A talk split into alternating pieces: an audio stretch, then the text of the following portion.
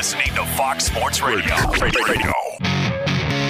This is Straight Outta Vegas. With the voice of Vegas, your host, RJ Bell.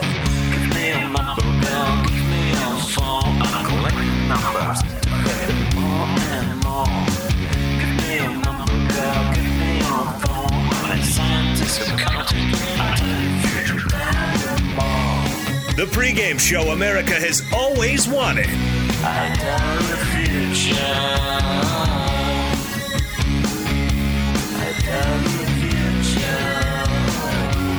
From the Vegas Strip, here's RJ Bell.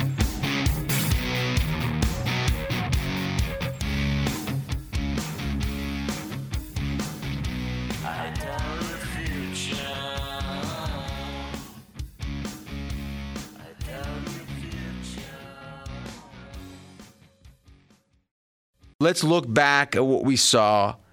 And number one takeaway, dealer's choice, the Elite Eight round in which we had Houston advance and Baylor advance. You know, it'd be easy to say, hey, Houston didn't cover and Baylor did, but here's two eight point favorites. And I got to say, this was just complete randomness, RJ, in terms of whether these favorites were going to cover or not in the final minute of the end game. So what you're saying is, in, in, in that line around seven and a half, eight, eight and a half, those are some of the most key numbers in all of sports betting. Now, explain why that is. It's because when a team gets. and specifically in basketball games. Right, because if a team is down less than seven, they're going to foul typically to the absolute bitter end trying to catch up. Well, until they get no, the reason seven, as you know, is important is that's three possessions. yes. Six is two shots, seven is three shots, and then at a certain point, how much time's left?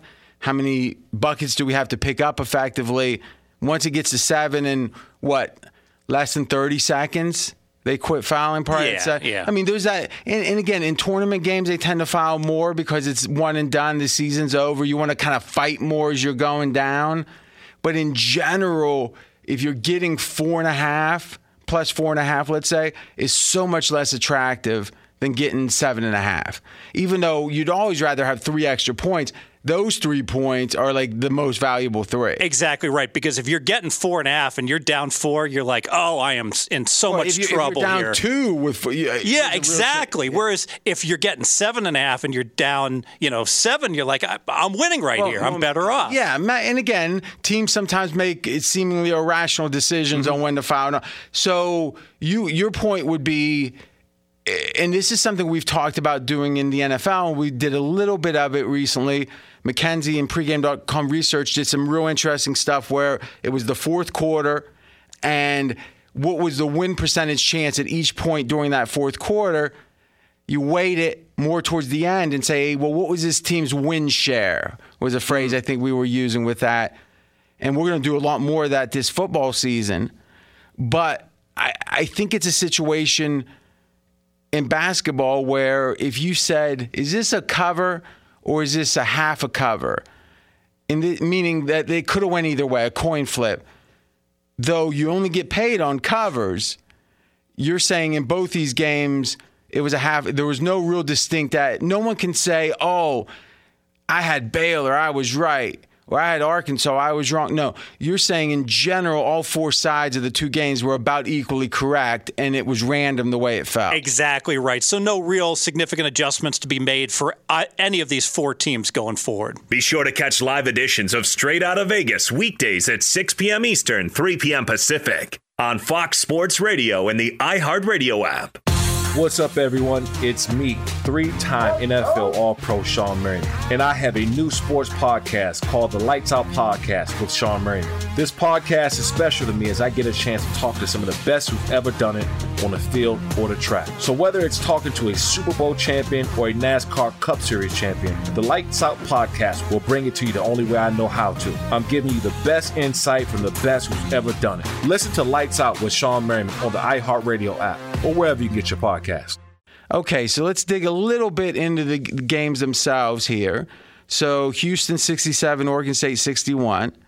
Now, again, Houston won despite poor shooting. Now, Houston entered the tournament as the number one three point shooting team in the country. Number one. And they were 32% in this game. Oregon State, which had entered the game winning six straight, straight up as an underdog. There were six games. They were a two to one dog in every game, at least two to one or more. And they won them all. A dollar would have won you over 3000 on Oregon State to win all six of those games if you just had let it ride. Think about it. 100 would have won you 300,000. $100, you win the first game, you take those results, bet the second game, take those, bet the third, you know, let it ride. So th- this team's been on an amazing run, Oregon State. They still covered this game, but they shot 47% on field goals. Houston only 32. And they still needed, like you said, needed a shot late. And just to be clear, is that Houston 32% is obviously not good at all. And but I did misspeak on one thing. Baylor did enter as the best three-point shooting team, but Houston in this specific game shot very poorly, and it was a situation where they still were able to win the game, not cover, but win the game. I always like that. I guess the real takeaway here, and anytime you have too many numbers, it can get confusing. The real takeaway here is Houston didn't shoot well, but they won. The other team shot well, Oregon State, but they lost. That means Houston has other things that helps them. Yeah, and if you had told me one stat only that Houston was only going to shoot 32% and their opponent 47%, and you said, who do I want to bet to win the game? I'd say, oh, I want Oregon State, clearly. So the fact that Houston was still able to win fairly comfortably in the game, uh, I know the final score was six. Oregon State hit a three at the buzzer. The I think that's impressive by Houston. I agree. I agree. And in general, it's like turnovers in football. Is a team that wins the turnover battle just by one turnover, two, whatever, they win it. They have, you know, a better turnover situation than their opponent. They cover the spread nearly 80% of the time. So 77%. So eh, almost nothing else matters in the long run other than turnovers. In basketball, college basketball, it's usually three point shooting. If one team hits 50%, the other team hits 30, it's almost like what you can't do enough in the other facets of the game to make up for it. Right. So we always want, and that's why the one and done is so tough because in the NBA, it's four out of seven to advance, and it's really hard uh, for the lesser team to win a series, and it rarely happens. Here, it's one cold shooting night, and it's over. And still, Houston had a 32% cold shooting night, but it wasn't over for them. Got to give them a lot of credit. Any closing thoughts on Houston, Oregon State? Just that Houston has made the Final Four, and they have really basically played nobody. They beat four teams that were seeded 10 or worse to get to the Final Four. This, so this has been the easiest. But what, here's the thing, though Oregon State winning six straight games as a dog was that team that they play. Forget the number beside them. Was that team really a weak team? Boy, that's a great point because they're a, they're a 12 seed. But in retrospect, if we were going to reseed Oregon State, we would make them a much better team. Yes. Yeah, and but I think so to some degree. But KenPom, when because it's always the thing, the season. What matters? The season. Oregon State's season was uh, average. Sure. Oregon State uh, State's most recent games were amazing. So which one is true? That's often one of the questions. But your point is, at least by numbers, seeding, this has been a very easy path. Yes. Okay. That's interesting. Be sure to catch live editions of Straight Outta Vegas weekdays at 6 p.m. Eastern, 3 p.m. Pacific. We're going to preview the Elite Eight matchups two tonight. One goes at 7:15, and that's the Zags favored by eight and a half against USC. Colin Cowherd, right here on FSR, made the point. Hey, this is a good matchup for USC, or maybe the way to say it, bad matchup for the Zags. What's your thoughts on the game, Faz? Yeah, I would look towards USC. I like USC in this game. So You- this is a bettable game to you. Absolutely. And if you look at what USC has done, how impressive have their results in the tournament been? Now, the Pac 12 has been really good in general, but USC, they just didn't beat the number three seed Kansas. They beat Kansas by over 30 points, completely annihilated Kansas. Then the game after, they're playing Oregon. And I watched that game. Oregon was never in that game. USC was completely dominant, got up 20. This USC team has the athletes to compete with Gonzaga. They've got the big men inside to stop that Gonzaga points in the paint. I like USC. I think it's going to be a close game.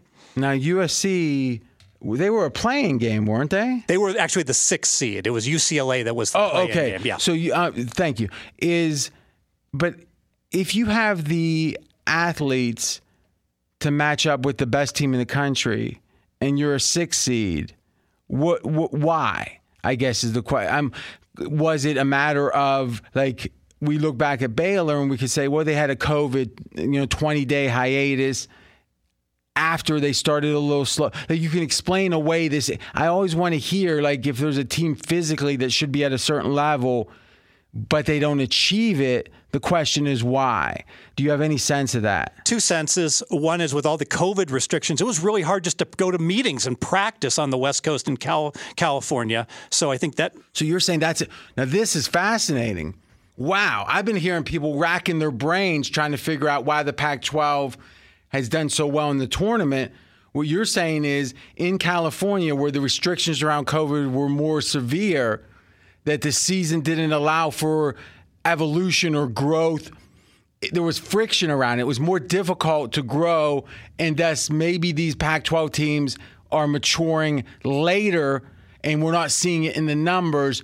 But it's the and, and here being in this quasi bubble. If anything, this is almost like a training camp. They might be getting better even as the tournament goes on. Exactly right. So even playing field for all the teams, but it wasn't an even playing field for most of the year, and that's why you can make the case all these Pac-12 teams getting better. Now, where is that? You be honest. Who or is that some other place you heard this? I did hear it someplace right. else. But I love it. I, I mean, I had not heard. Ma- Mackenzie, had you heard that? We've been racking our brains here. I, I mean, heard that. I think all, every show that's trying to think about it has. Now, let's repeat that. This is it because that makes me like USC even more. Is okay, everyone's got COVID restrictions across the country. Some are more strict than others. So as we went from December, January, February, the ability for the Pac 12 teams to grow as a team was hindered relative to places with less restrictions. Not saying it's right or wrong, not saying California, whatever. We're saying that's the reality. Now, as the season progressed and other teams plateaued, USC, UCLA, those types kept trending upwards. And maybe you could make the case being there in in almost like a boot camp situation in Indiana was another example of how they probably have been getting better even throughout the tournament. Yes, absolutely. And and the players' attitudes like, wow, this is so great. It's so easy compared to what we've had to put up with all year long. Ah, so easy. It, it's not.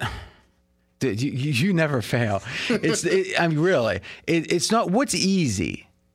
Well, just scheduling meetings and, Okay, so and it's not- practices. so it's not about easy. It's about that. There's a lack of friction. There's a.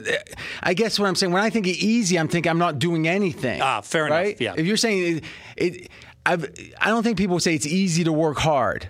Right, boy, it's so it's easy to work hard, is what you're saying, right? So that throws you, I think, a little bit. But you want to, we can say it one more time and see if we can abstract it away if you want. no. You good? Uh, yeah.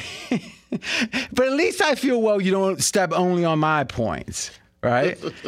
AutoZone has more ways for you to start your job your way. That means getting what you need fast. Some jobs can't wait. That's why AutoZone offers free same day store pickup. Free next day delivery is available on over 100,000 parts.